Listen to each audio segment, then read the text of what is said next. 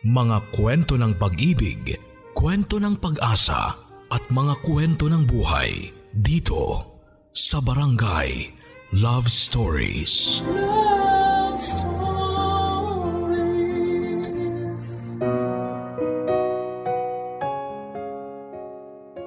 Sa panahon ngayon ay kailangan mo rin ng ibang racket para mabuhay. Habang may regular job ka ay kailangan mo rin magkaroon ng negosyo o magbenta ng kung anuman para dagdag perang papasok sa inyong bulsa. Ikaw, ano ang pinagsumikapan at galing talaga sa pawis ang iyong napagtagumpayan sa buhay? Dear Papa Dudut, Hindi na uso ang pahiyahiya. Ang uso na ngayon ay may mapagkuna ng pera sa araw-araw. Kung minsan ay matumal lang benta pero huwag lang sumuko dahil darating ang perfect timing na makakabenta ka ng malaki at tiyak na malaking pera din ang papasok sa iyo at lalago ang iyong negosyo. Dahil dito mabibili o makukuha mo na ang gusto mo. Kapag nagsumikap ka at galing sa pawis ang lahat malaki ang halaga nito sa iyong pagtatagumpay sa buhay. Ako po si Anastasio, tinatawag ako ng mga kakilala ko ngayon bilang Anastasia o Tasha for short. Papadudot bakla po ako. Pero noong bata pa ako ay hindi ko naman iniisip kung ano ako. Kaya wala sa kamalayan ko kung bakla ako o hindi. Ang akin lang noon ay mahal ko ang tatay ko at nararamdaman kong paborito niya ako dahil sa tatlo niyang anak ay ako lang ang lalaki. Ang luma ng pangalan kong Anastasio pero love ko ito dahil junior po ako ng tatay ko. Panggitna ako sa mga kapatid ko at parati akong dinadala ng tatay ko sa kanyang pamamasada. Driver ng jeep kasi ang tatay ko papadudot. Naalala ko na pitong taon pa lamang ako noon ay alam ko na ang kalakaran sa kalsada dahil nga sa sinasama ako ng tatay ko. Nakita ko na kung paano kami binubuhay ng tatay ko. Ang nanay ko naman ay nagsilbing konduktor ng tatay sa jeep. Naalala ko pa noon na meron akong maliit na box na puno ng candies. Nagbebenta ako sa loob ng jeep ng tatay ko papadudot. Ang sabi sa akin ng tatay ko ay marangal daw ang trabaho na pagiging jeepney driver at proud siya sa trabaho niya. Kultura daw ang pagtataguyod ng jeep ang ganda nga tingnan ng jeep at napag-alaman ko noon na itong jeep natin ay sa Pilipinas lang matatagpuan. Sa pagiging close ko sa tatay ko at nanay ay napapansin kong nagsiselos ang ate kong si Tessa sa akin. Kung naging lalaki lang daw siya ay wala siya sa bahay para magbantay ng nakababata kong kapatid at siya sana daw ang kasama ng mga magulang ko sa pamamasada. Sa totoo lang papadudot ay naintindihan ko naman si ate Tessa kasi siya na ang parang naging nanay sa bahay dahil siya ang nagluluto ng pagkain namin sa bahay at naglilinis dahil nga ang nanay ko ay sumasama sa tatay ko para pumasada. Matanda si ate Tessa ng limang taon sa akin papadudot. Ang gusto kasi ng tatay ko na kapag hindi daw nila kaya na mapag-aral ako ng college ay magiging jeepney driver ako.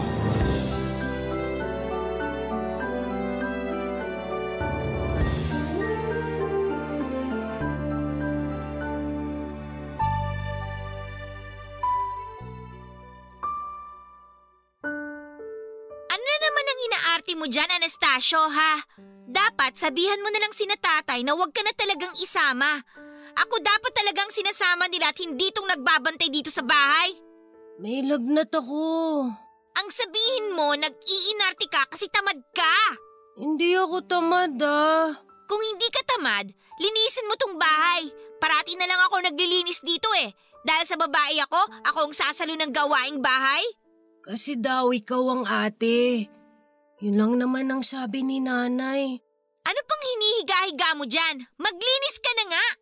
Ate, masakit talaga ang ulo ko. Mainit nga ako. Alam mo nakakainis ka na ha? Totoo naman ang sinasabi ko sa'yo ate. Hindi ako nagsisinungaling. Sabi ni tatay dapat hindi sinungaling ang tao.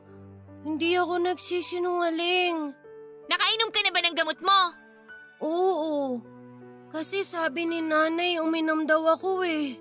Gusto ko ngang sumama sa kanila eh. Alam mo, gusto ko talagang sumama sa kanila sa pamamasada. Dati kasi sinasama nila ako, pero kailangan daw na ikaw ang turuan nila kasi lalaki ka. Pero tingin ko, bakla ka. Hindi ako bakla, no?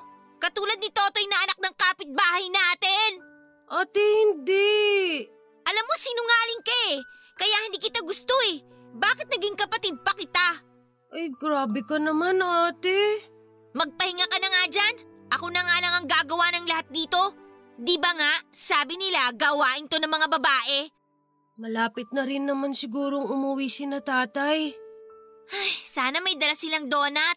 Ay, oo, masarap yun. Ano yung mga kinakain nyo kapag nanananghalian kayo tuwing pumapasada? Ah, sa turo-turo.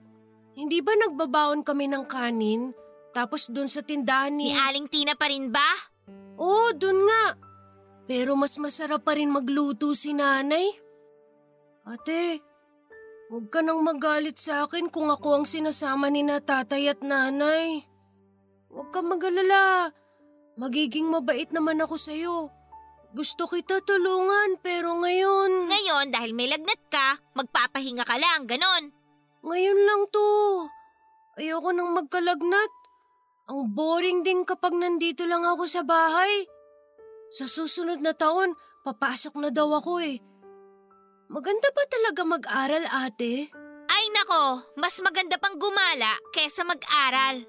Sabi ni tatay na dapat seryosohin ng pag-aaral dahil nagbibigay ito ng magandang kinabukasan sa atin. Hindi ka ba naniniwala doon? Alam mo ang kulit mo, magpahinga ka na nga dyan. Baka pilitin kitang palinisin ang bahay niya kahit may lagnat ka pa kung hindi ka tatahimik dyan eh. Si ate talaga parati na lang galit. Ayaw mo bang tumigil ha? Titigil na ate.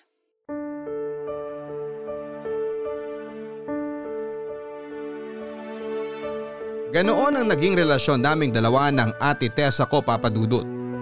Naiinis siya sa akin pero ramdam ko naman na mahal niya ako. Malambot naman ang puso niya, nagsiselos lang talaga siya sa akin dahil ako ang lalaki sa amin at ako ang sinasama ng tatay at nanay ko sa jeep upang pumasada. Hindi ko makakalimutan ang araw na ginising ako ng nanay ng madaling araw dahil papasada na kami. Magaling na ako noon, medyo parang gusto ko pang matulog talaga noon papadudot. Pero kailangan kong gumising. Tandang tanda ko pa na sinabi ni Ate Tessa na siya na lang ang isama dahil kaya ko na rin ang magbantay ng bahay at nakababata naming kapatid na si Helen. Pero hindi pumayag ang nanay ko dahil mas mabuting si Ate Tessa ang magbantay sa bahay dahil nga sa babae ito. Medyo nakaramdam ako ng hindi maganda noong araw na yon. Iba ang ngiti ng mga magulang ko sa akin. At ang sabi pa nila na dapat ay maging matatag ako sa buhay dahil alam naman namin na mahirap lang kami at ang pamamasada sa jeep lang ang pinagkukunan namin ng pera upang mabuhay. Sabi pa ng tatay ko na kailangan kong dumiskarte paglaki ko para mabuhay lalo na kung magkaroon ako ng pamilya. Nasabi din ng tatay ko na sana darating ang isang araw na aahon din kami sa kahirapan at magkaroon ng magandang buhay. Nangyari ang hindi ko inaasahang pangyayari papadudot. Nabunggo ang jeep namin ng isang malaking bus. Nakita kong duguan ang tatay at nanay ko. Hindi na sila humihinga. Napuno rin ako ng dugo pero parang may anghel na yumakap sa akin dahil wala akong galos sa katawan. Naramdaman ko lang na unti-unting tumutulo ang mga luha ko dahil ang alam ko sa mga oras na yon na naging kalbaryo ang buhay ko. Namatay ang mga magulang ko papadudot, naging ulila kaming tatlo ng mga kapatid ko. Ate, takot na takot ako makakita ng malaking bus. Naalala ko si na tatay at nanay. Alam mo ikaw may kasalanan nito eh. Ate, Sana ikaw na lang yung namatay. Ikaw na lang sana yung kinuha at hindi sina nanay at tatay. Sana tayo ngayon, ha? Nakakainis ka talaga! Ate wala naman akong kasalanan. Anong wala? Kasalanan mo tong lahat eh. Kaya naiinis ako sa'yo na ikaw ang pinapasama nila dahil alam kong ilalagay mo lang sa kapahamakan ng mga magulang natin. Hindi, hindi totoo yan. Mahal ko si nanay at tatay. ko silang mawala. Kung mahal mo sila, binantayan mo sana silang dalawa. Sinalba mo lang ang sarili mo eh. Pinatay mo sina nanay at tatay. Hindi ate ah. Hindi. Ano? Ano ka sinungalingan na naman ang sasabihin mo, ha? May babalik mo pa ba sina nanay at tatay, ha? Biglang bumangga yung bus. Yung bus ang may kasalanan. Eh di sana, sinalo mo yung bus. Ate, mabigat yun eh. Tsaka hindi ko naman napansin. Huwag mo nga akong daaning sa iyak mo. Totoo naman ang sinasabi ko. Nakita ko na lang na duguan si na tatay at nanay.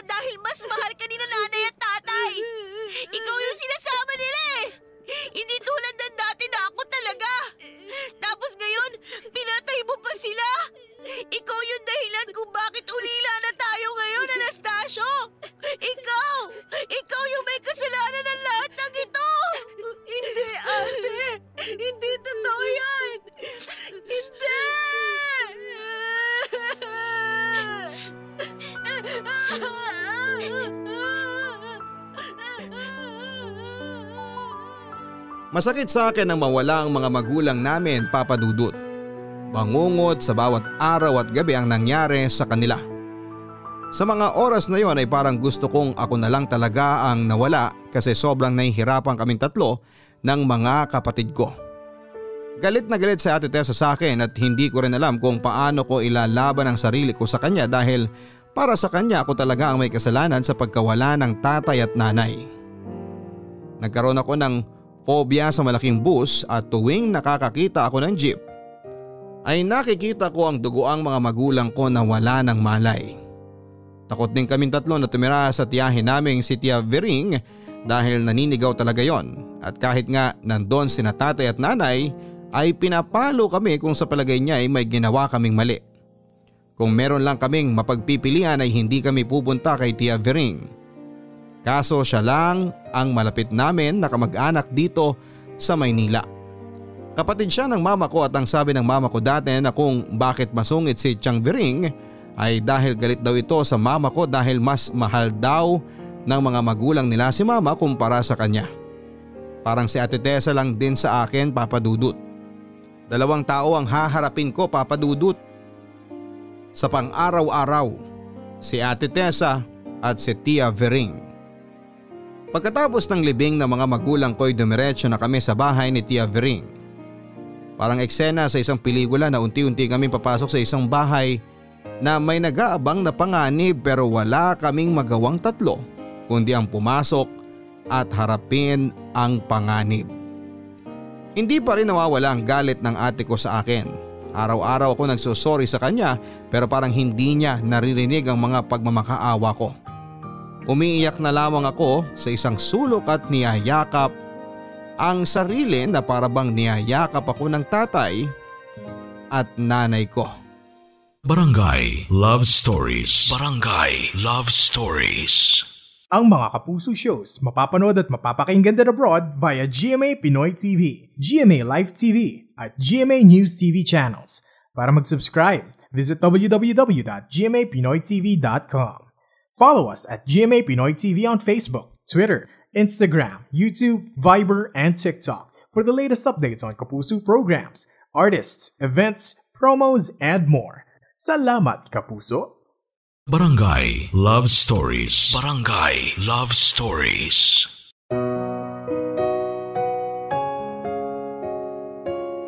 Kinupkup kaming tatlo ng tiya Vering namin papadudot. At parang naging impyerno ang buhay namin. Kahit mahirap kami noon ay masaya naman kami si Ate Tessa lang naman ang masungit sa akin. Pero masaya po ang pamilya namin. Kapag nagsasama-sama na kami ay magjo-joke ang tatay namin ng kung ano-ano para lang kami maliw. Kinakausap kami parate ng mga magulang namin na mangarap at gumawa ng paraan sa mabuting gawain upang maabot ang mga pangarap. Pero naglaho ang lahat ng iyon papadudot. Isang alaala na lang ang mga pangaral at paghihikayat sa amin ng mga magulang namin na mangarap dahil wala na sila. Mas naramdaman namin ang pangungulila namin sa kanila dahil sa masamang pagtrato sa amin ng tiya Vering namin papadudot. Kinakawawa kami ng mga kapatid ko sa bahay ni Tia Vering. Mas dumami ang trabaho ni Ate Tessa at baging ako ay pinagtatrabaho talaga at ang sabi pa ni Tia Vering na hindi libre ang manirahan sa kanyang bahay at dapat namin itong pagtrabahuhan. Dahil kumakain kami at siya ang bumibili ng mga kinakain namin. Araw-araw naririnig kong umiiyak ang ate Tessa ko. Gusto niyang lumaya sa bahay ng Tia Vering. Yon ang sabi niya sa nakababatang kapatid namin na si Helen. Hindi ako kinakausap ni ate Tessa, Papa Dudut, tungkol sa balak niya at natatakot akong iwan niyang mag-isa sa bahay ni Tia Vering. Kaya kinausap ko na ang ate ko para malaman ko kung ano ang plano niya dahil kaming tatlo na lang ang magkakampi. Kaming tatlo na lang ang dapat na pagkatiwalaan namin. Umabot kami ng limang buwan sa bahay ni Tia Vering. Hindi lang masasakit na salita ang natatanggap namin papadudod kundi masasakit na palo at minsan pa nga ay nakita kong may sugat si Ate Tessa dahil sumasabat talaga siya kay Tia Vering. Matapang ang ate ko, hindi tulad ko na umiiyak na lang.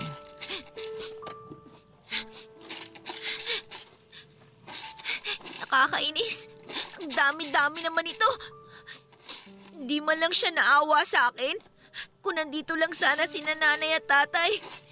Kung buhay lang sana sila. Ate, Oh, bakit ka nandito? Bumalik ka na dun sa loob. Nalinis mo na ba yung mga pinapalinis si Chabiring? Baka pagalitan na naman tayo mamaya. babalik din ako sa loob. Nandun si Helen naglalagay ng floor wax. Ako naman mamaya maglalampaso ng sahig. Ate, bakit ka umiiyak? Alam mo, pakialamero ka eh. Bumalik ka na nga sa loob. Ate, tama ba yung narinig ko na usapan yun ni Helen na tatakas kayo rito? Tumahimik ka nga. Baka marinig tayo. Wala naman sila eh. Umalisin na Chang Bering.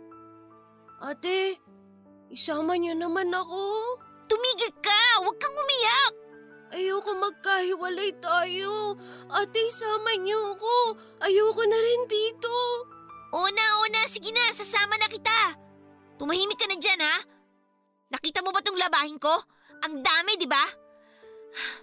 Ayoko na. Araw-araw na lang. Buti pa nung nandito pa ang mga magulang natin eh. Hindi tulad ngayon na ginawa tayong mga alipin. Basura ang tingin sa atin ni Chabering.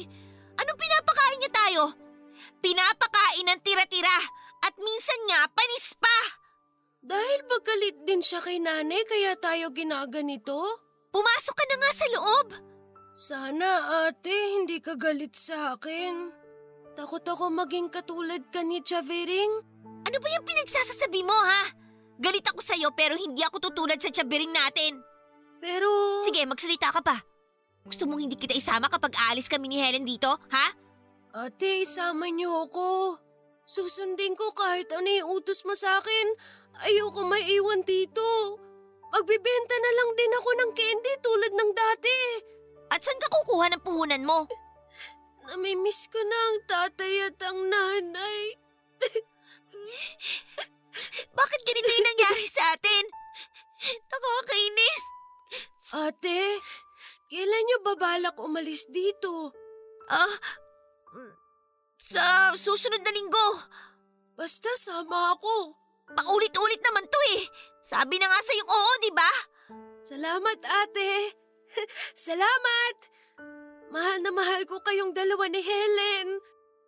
Takot ako magkahiwalay tayong tatlo. Sige na, sige na. Bumalik ka na sa loob, baka pagalitan pa tayo ni Chabiring mamaya dahil hindi pa natin natapos yung mga pinapatrabaho niya sa atin. Sige na, pumasok ka na dun sa loob. Sige, ate.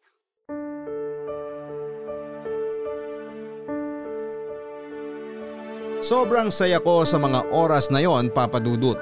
Ramdam ko na pinatawad na ako ng ate ko dahil isasama na niya ako para umalis sa bahay ng Tia Vering namin. Excited ako na umalis sa bahay ni Tia Vering kasama ang mga kapatid ko pero may takot din dahil saan kami titira. At ano mangyayari sa aming tatlo pagkatapos dahil wala namang kaming alam kung saan kami pwedeng makitira. Ang sabi lang ni ate na ang importante ay makaalis kami sa bahay. Nakatulog ako ng mahimbing ng gabing yon papadudot ngunit pagising ko ay wala na sina ate Tessa at Helen. Iniwan nila ako sa bahay ni Tia Vering. Sobrang takot ko at grabe ang pananakit sa akin ni Tia Vering nang malamang umalis ang dalawa kong kapatid. Ang sabi pa niya sa akin na hindi ako makakatakas dahil binabantayan niya ako. Para akong presong walang kasalanan sa loob ng bahay ni Tia Vering. Nalulungkot ako dahil hindi pala talaga ako kasali sa mga plano ni Ate Tessa. Galit pa rin pala talaga siya sa akin at ako pa rin pala ang sinisisi niya sa pagkamatay ng mga magulang namin. Wala na akong pagpipilian kundi ang umalis din sa bahay ni Tia Vering. Matapos ang tatlong buwan ay nakatakas po ako. Nang oras na nakawala ako sa gate ng bahay ni Tia Vering ay parang nakalaya ako. Ang una kong naisip ay paano ko mahahanap ang dalawa kong kapatid dahil wala akong alam kung saan sila pwedeng pumunta. Naging bahay ko ang malawak na lansangan. Nakilala ko naman si Lucas, isa siyang nagtataho. 12 years old lang siya noon at hindi ko alam kung bakit pero sabi ni Lucas sa akin na bakla daw ako. Wala naman daw masama sa pagiging bakla. Pinatuloy niya ako sa maliit na bahay niya at tulad ko ay wala rin siyang kamag-anak. Namuhay din siyang mag-isa. Ang sabi ko sa kanya na gusto kong magbenta para kumita ng pera.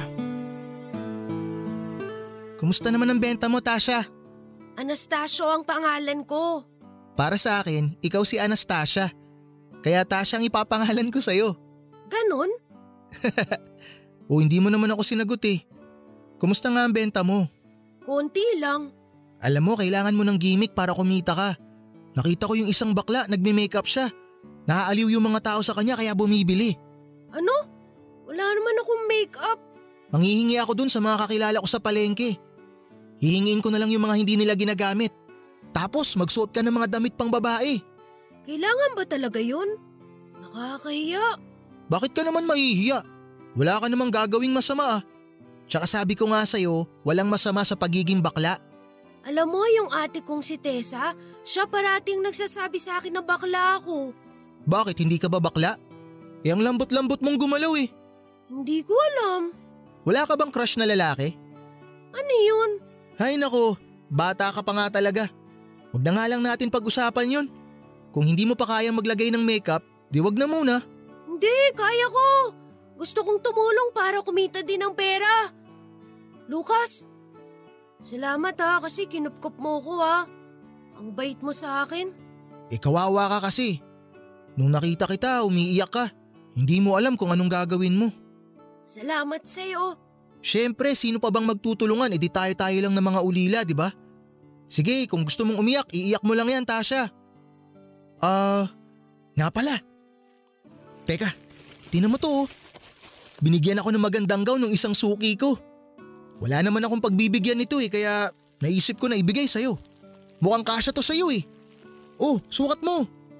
Wow, ang ganda! Mukha na akong prinsesa kapag sinuot ko to. Oo naman, bagay na bagay yan sa'yo. Talagang magmumukha kang prinsesa dyan kapag sinuot mo na yan. Baka pwede kong isuot to habang nagtitinda ng taho. Huwag ka na maglako ng taho. Magtinda ka na lang siguro ng kung ano-ano sa bangketa. Paano ako magtitinda? Saan ako kukuha ng pera? Tutulungan kita. Basta huwag ka na mag-alala. Akong bahala. Sana makita ko na sina Ate Tessa ko at si Helen. Ang tagal ko na silang hindi nakikita. Kumusta kaya sila? Sana okay lang silang dalawa. Alam mo maganda, punta tayo sa Quiapo. Ipagdasal natin na sana magkita na kayo ng mga kapatid mo. Sasamahan kita kung kailan mo gusto. Sige, parati ko silang pinagdadasal eh. O sige na, huwag ka na masyadong umiyak. Magiging maayos din ang lahat.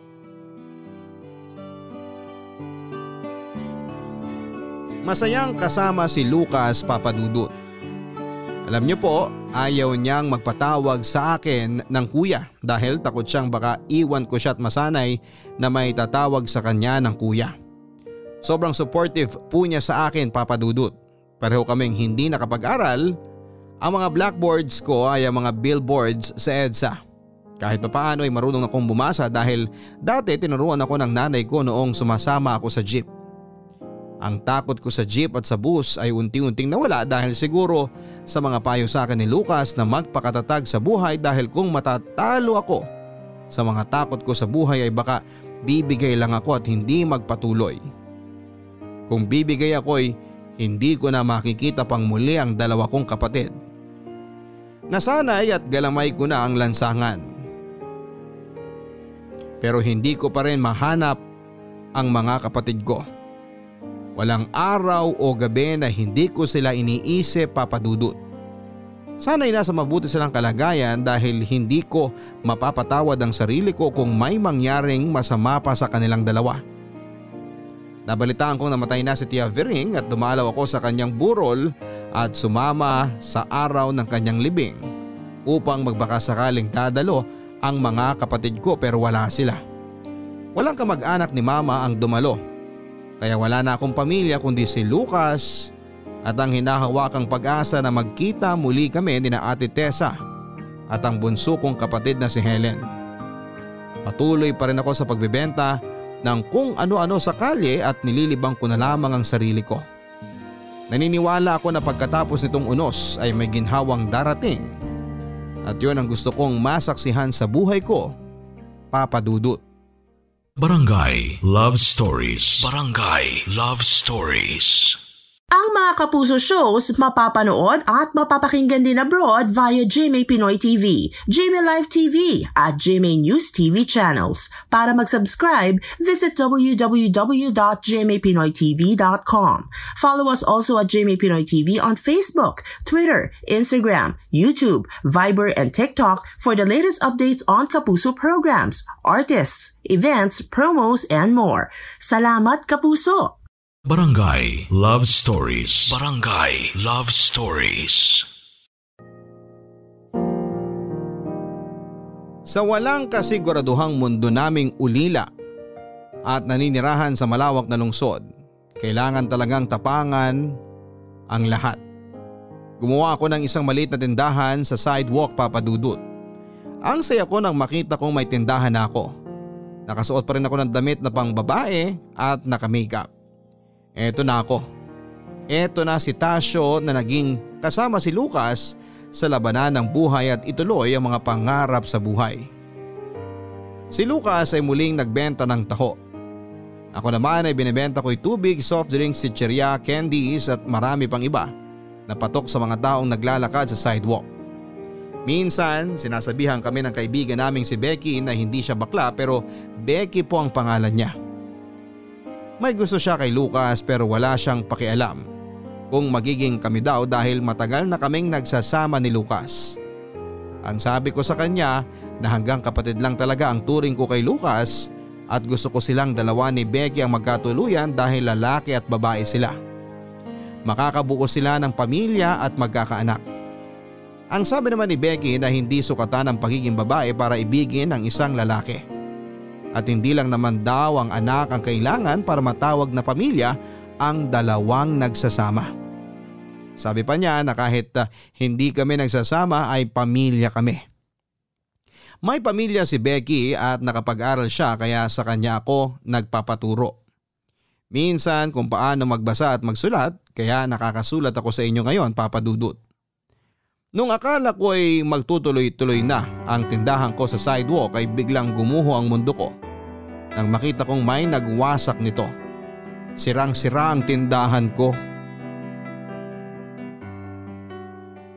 Bakit ang sama-sama nila? Bakit nila sinira ang tindahan ko? Wala ba tayong mapagtatanungan kung sino yung gumawa nun, Tasha? Wala eh. Naiimbierno na nga ako. May mga tao talagang inggitera. Siguro nainggit sa tindahan mo. Malaki kasi yung kita mo sa mga binibenta mo, di ba? Pero dapat hindi nila ginawa yun. Mga walang ya talaga. Nagaanap lang ako ng pagkakakitaan ng marangal tapos ganito ang ginawa nila. Mga walang puso. Winasak talaga nila lahat. Nakakahiyak, grabe. Hayaan mo friend, makakabangon ka rin. Madali lang to para sa'yo, kaya mong bumangon. Tiwala ako sa'yo, ikaw pa ba? Salamat, friend.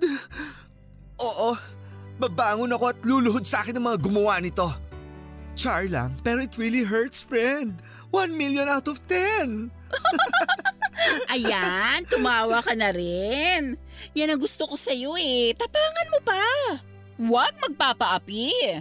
Oo, hindi hindi talaga. Rarampa na naman ako nakagown habang nagbebenta na kung ano-ano. Kinagigiliwan ka nga. Masaya yun. Kahit masakit ang mga paa mo sa heels, go ka lang. Tiis ganda kung tiis ganda. Salamat sa inspiring words mo, friend. Ikaw talaga? Halika nga, hug kita. Hmm. Tapos ka na bang magdrama, Tasha? Oo, sa palagay ko. Alam mo, mga walang hiya talaga yung gumawa nun sa'yo eh. Hayaan mo na yung mga inggiterang palaka na yun. Alam mo, mas maganda siguro kung hindi ka napipirme sa iisang pwesto. Mas maganda kung irarampa mo yung mga paninda mo. Correct. Sang-ayon din si Becky sa plano ko na yan. Ang bait nitong si Becky, Lucas. Bakit hindi mo pa siya ligawan? Ay friend, para kang tanga. Uy, bakit sa akin napunta ang usapan ha? Eh hindi ka pa nagka-jowa. Jowain mo na tong si Becky. Hindi ka naman lugi rito. Matapang pa to sa kapeng barako. Kaya kang ipagtanggol nito. o, ay kasabara ako part ha. Ikaw talaga, Tasha. Huwag mo nang problemahin ang love life ko. Mabibenta ko rin tong sarili ko, huwag kang magalala. Anong mabibenta? Ah, ang ibig kong sabihin, may magkakagusto rin naman sa akin. Okay naman si Becky, pero sa ngayon, mas gusto kong mag-ipon. Yun ang uunahin ko. Paano kung maging kami tapos mabuntis ko siya, di ba? Hindi biro ang magkaroon ng anak.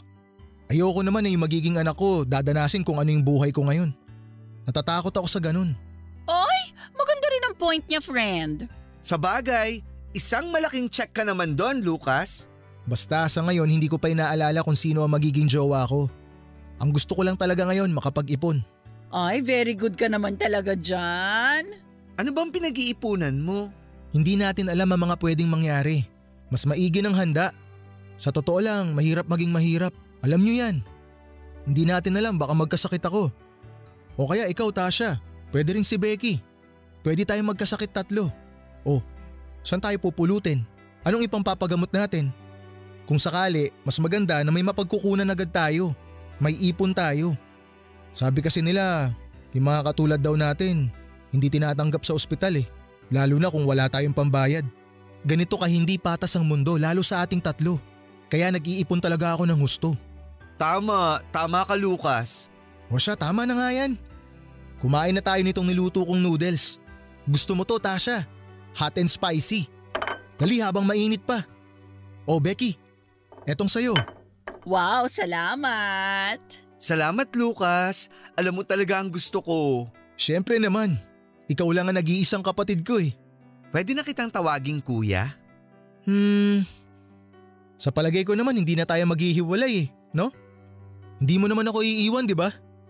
Kung hindi mo na ako iiwan, sige, tawagin mo na akong kuya.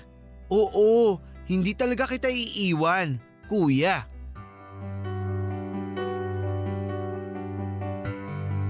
Ang sarap sabihin ng salitang kuya para kay Kuya Lucas Papadudot. Doon ko naramdaman na buo at may pamilya ako. Doon ko naramdaman na may nagtitiwala ng lubusan sa akin. Pinupush ko pa rin na ipare silang dalawa ni Becky at ni Kuya Lucas papadudot. Pero tinigilan ko na nang sinabihan ako ni Kuya Lucas na tigilan ko na ang pagkapares ko sa kanilang dalawa dahil kung gusto na niya ay kusa siyang lalapit kay Becky at sasabihin kung ano man ang nararamdaman niya. Tulad ng pagsusuot ko ng damit pang babae, may mga taong giliw na giliw at tanggap ako. Pero meron ding inis na inis at sobrang homophobic kahit wala naman akong ginagawang masama sa kanila. Siguro kulang lang sa pagkakaintindi ang ibang tao pero si Lucas, si Kuya Lucas, kahit na hindi nakapag-aral ay sobra akong naintindihan. Hindi tulad yung mga iba na may kotse na, naka-uniforme pa pero grabe kung makapanlait sa isang katulad ko. Parang nandidiri pa sa bakla. Ano bang akala nila nahahawahan namin sila ng kabaklaan namin? Hindi naman nakakahawa ito sadyang makitid lang din siguro ang utak nila o wala silang puso para sa katulad namin. Ang sabi ni Kuya Lucas papadudot na hindi ko na lang sila papansinin. Ang sabi ko naman ay sa tagal ko ng pagiging bakla. Wala na akong pakialam sa kung ano man ang sabihin nila. Ang pinapakialamanan ko lang ay mabenta ko ang lahat ng paninda ko. Patuloy ko pa rin ipinagdarasal na makita ko pa ang dalawa kong kapatid. Sobra na siguro nagbago ang itsura nila. Baka nagkita na kami pero hindi ko lang sila namukhaan. Baka nakita na nila ako pero iniwasan lang nila ako. Maraming agam-agam ang namuo sa utak ko noon papadudot. Salamat sa painom mo ngayon kuya ha. Ang dami mong pera siguro. Ikaw naman. Madalas naman tayong uminom ah. Lalo na ngayon, syempre hindi ko palalagpasin. Birthday mo kaya? Hindi mo talaga nakakalimutan ang birthday ko? Oo naman. Lagi ko maaalala ang birthday mo. Malibasa kasi hindi ko na matandaan kung ano birthday ko eh. Pero okay lang yon. Kaya nung nalaman ko na birthday mo nung una tayong nagkasama, Tinuring ko na rin yun na parang birthday ko. At dahil sinasabayan ko yung birthday mo, pakiramdam ko, magkaedad rin tayo. Kuya, salamat sa lahat ha. Oo, huwag ka nang malungkot. Pasensya ka na kung tayong dalawa lang ang nagsiselebrate ha. Gusto ko kasi talaga na tayong dalawa lang para mas espesyal ang birthday natin. Hindi ko talaga alam kung ano na ang nangyari sa akin kung hindi tayo nagkita noon. Alam mo Tasha, Siguro pinagkita tayo talaga ng tadhana. Ako masaya ako dahil nagkaroon ako ng magandang kapatid. Salamat talaga kuya.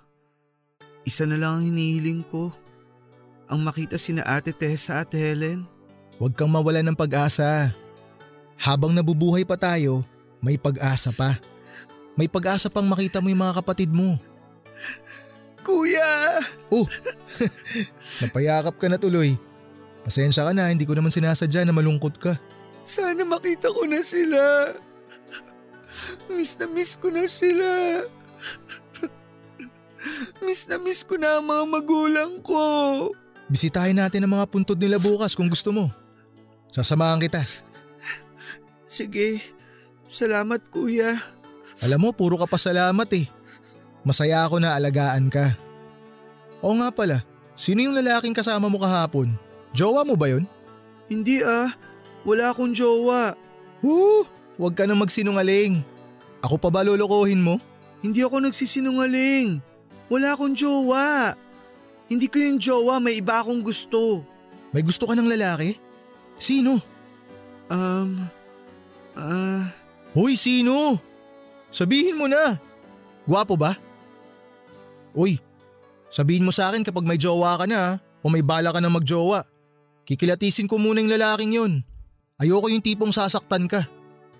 Kuya. Kuya-kuya ka dyan. Sino na kasi? Kilala ko ba yung crush mo? Oo. Talaga? Sino? Sabihin mo na. Hoy, baka si Becky yan ha? Hindi naman ako tomboy no. Bakla ako.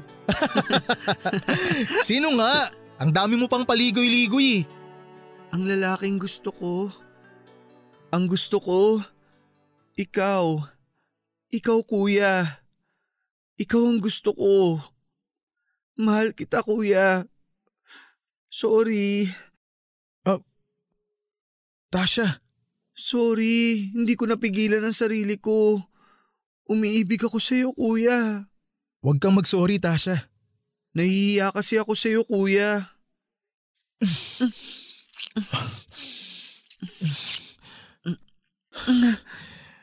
ano yun, kuya?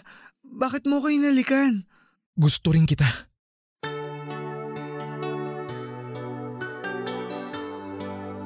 Hindi ko pa alam na matagal na rin pala akong gusto ni Kuya Lucas.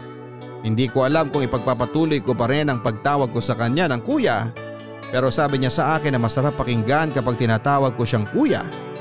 Kaya ipagpatuloy ko ang pagtawag ko ng kuya sa kanya papadudot. Hindi ko alam kung paano ko sasabihin kay Becky na kami na ng Kuya Lucas ko.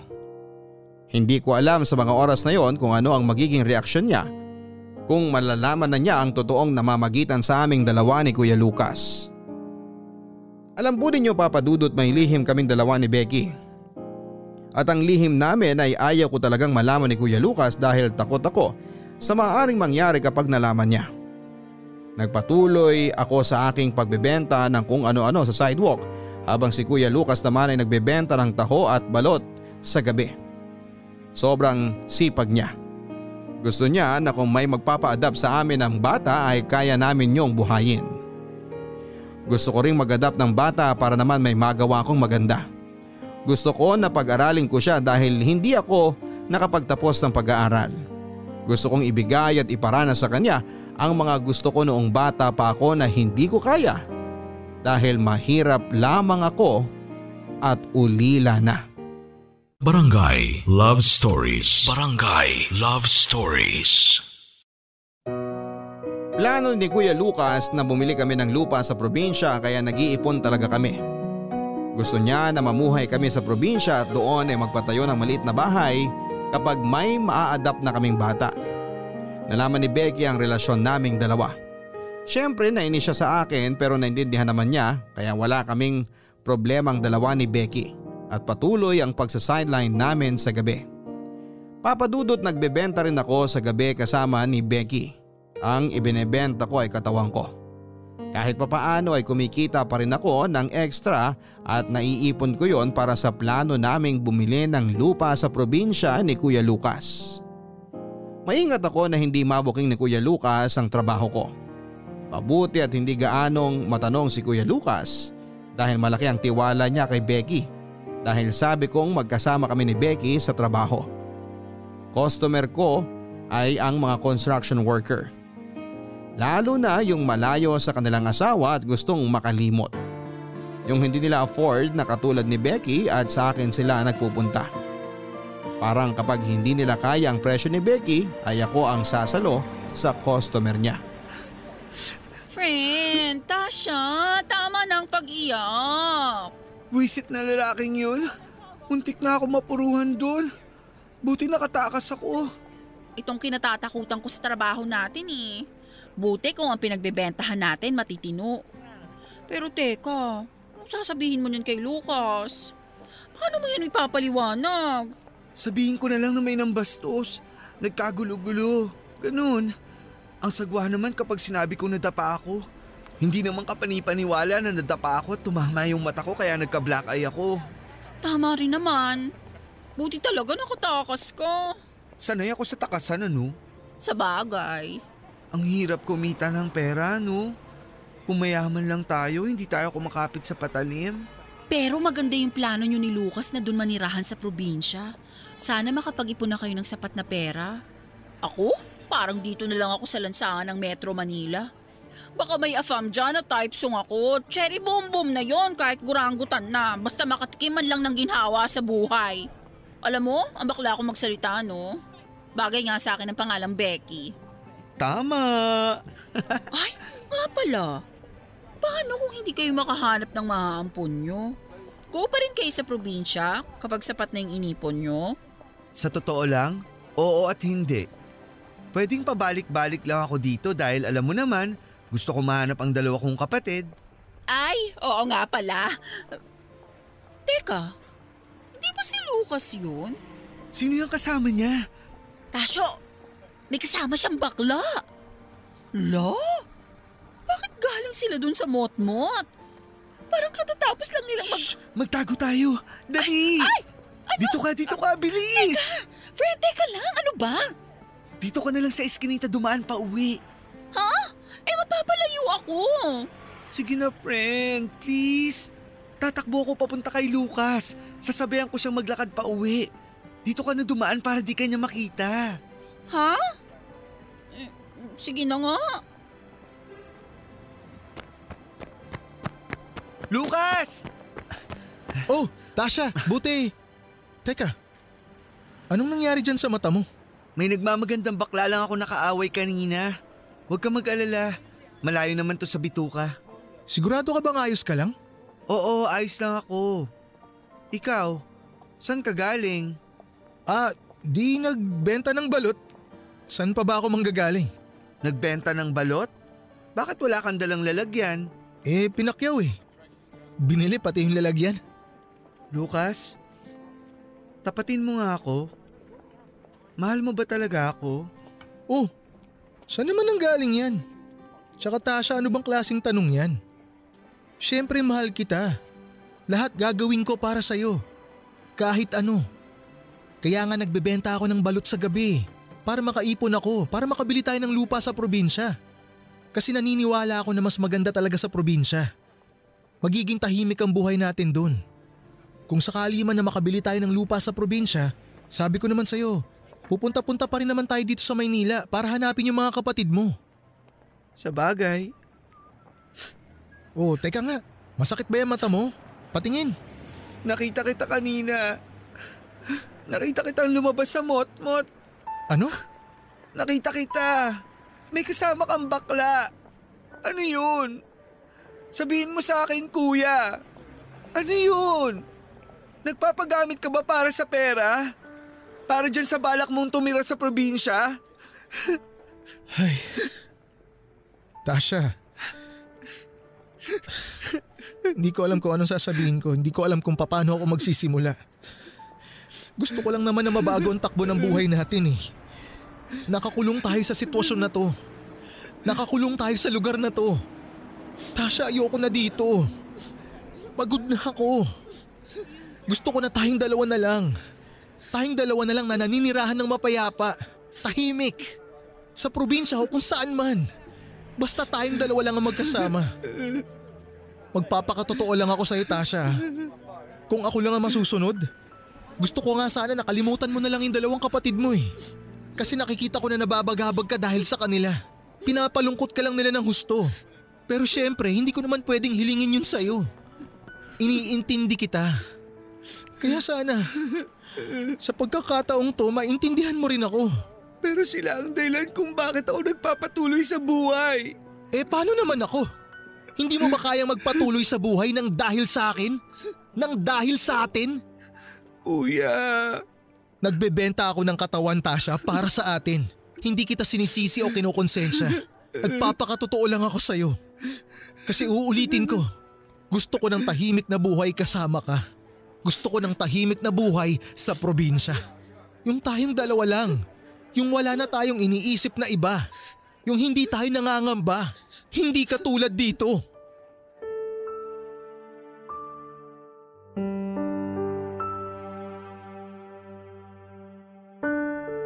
Hanggang sa mga oras na yon papadudod ay walang alam si Lucas na tulad niya, nagbebenta rin ako ng aliw. Pareho lang kaming dalawa, may tinatagong binibenta sa gabi. Nakapagdesisyon din ako ng araw na yon na huwag nang ulitin ang gawain ganon. At sabi na rin sa akin ni Lucas na hihinto na siya. Nakita ko sa mga mukha niya ang bigat sa dibdib na hindi matutupad ang gusto niyang magkaroon kami ng magandang buhay sa probinsya.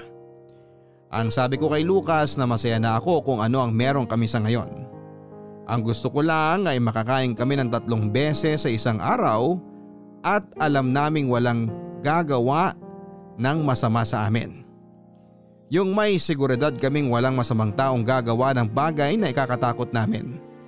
Alam mo naman papadudot na kung sino pa ang nasa laylayan ay yung pa ang pina, pinaparatangan ng kung ano-ano dahil wala kaming kalaban-laban lalo na kung pera na ang ilalaban.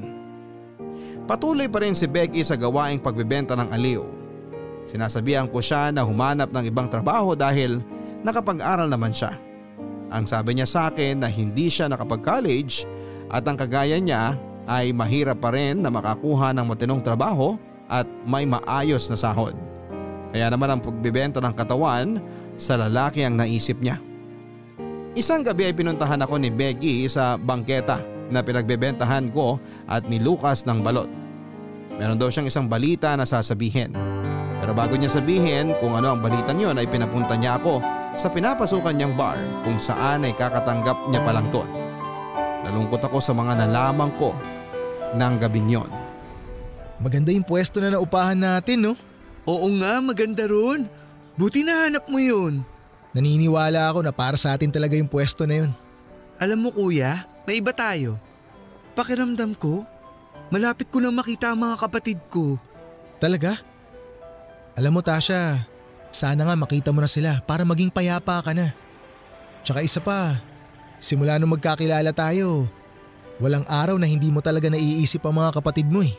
Mahal ko sila. Sana nasa mabuti silang kalagayan. Alam mo naman na sobrang hirap mabuhay ng mahirap dito sa Maynila. Kung sino pa ang mahirap, sila pa ang kinakawawa. At ang hirap makakuha ng ustisya. Hindi tulad ng mga taong may kapangyarihan at mayayaman. Pwede nilang gamitin ang impluensya nila para makakuha agad ng ustisya. Tama ka. Tasha! Lucas! Oh, ito na pala si Becky. Buti dumating na kayo! Bakit? Ano ba nangyari at nagsisigaw ka? Tasha, Ano? kaya kita pinapunta rito kasi may nakilala ko. Nakilala? Hindi ba Tessa at Helen ang pangalan ng mga kapatid mo? Um, oo, yun nga ang mga pangalan nila. Nakilala ko si Tessa! Ano? Saan? Nasa loob siya.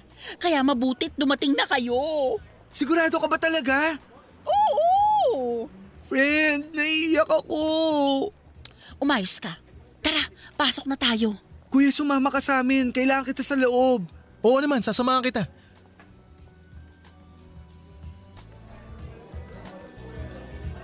Oh, friend. Nasaan siya? Nasaan siya rito? Ayun! Tasha, ayun siya oh! Dali, lapitan mo na! Sige na Tasha, mag-usap muna kayo ng ate mo. Hintayin ka namin ni Becky dito sa loob. Ate Tessa? Anastasio? Ate? Ate! Matagal mo na daw akong hinahanap. Oo, walang araw na hindi kita hinahanap. Kumusta ka na? Halika, doon tayo sa labas. Tara, dali.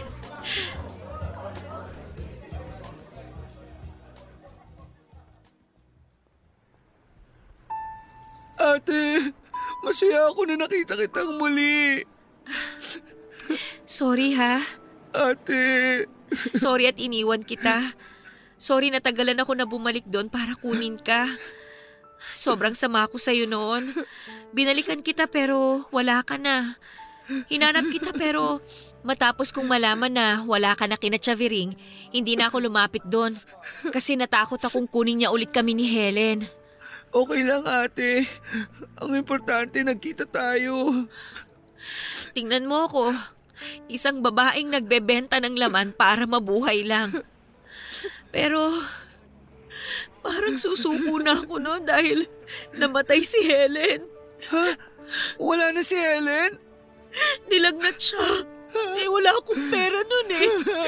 Pero naisip kita. Gusto ko makita kita ulit. Masaya ako makita ka ngayon. Patawarin mo ako sa mga nagawa ko ha. Matagal na kitang pinatawa dati. Anastasio! Maraming salamat!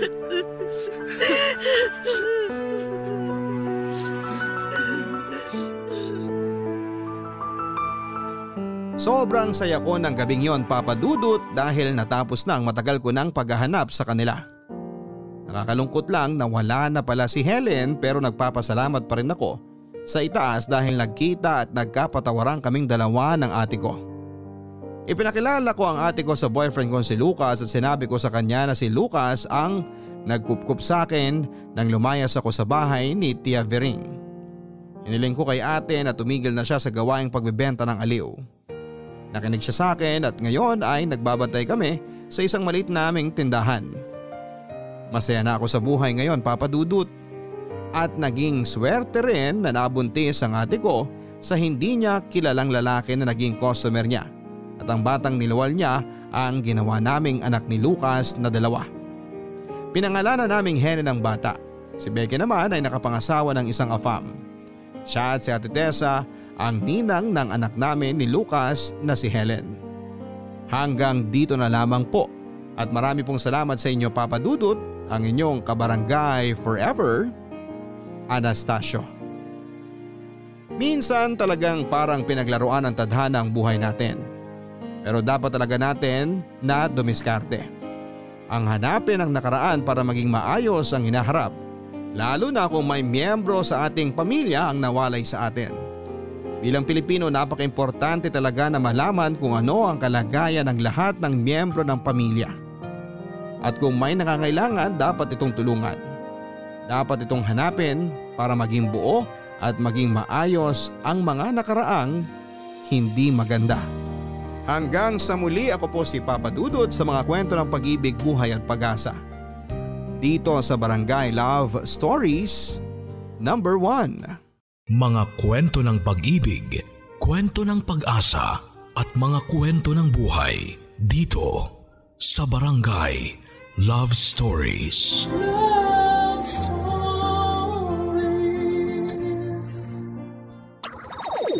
Nagustuhan ng iyong napakinggan? Ituloy yan via live stream sa www.gmanetwork.com/radio.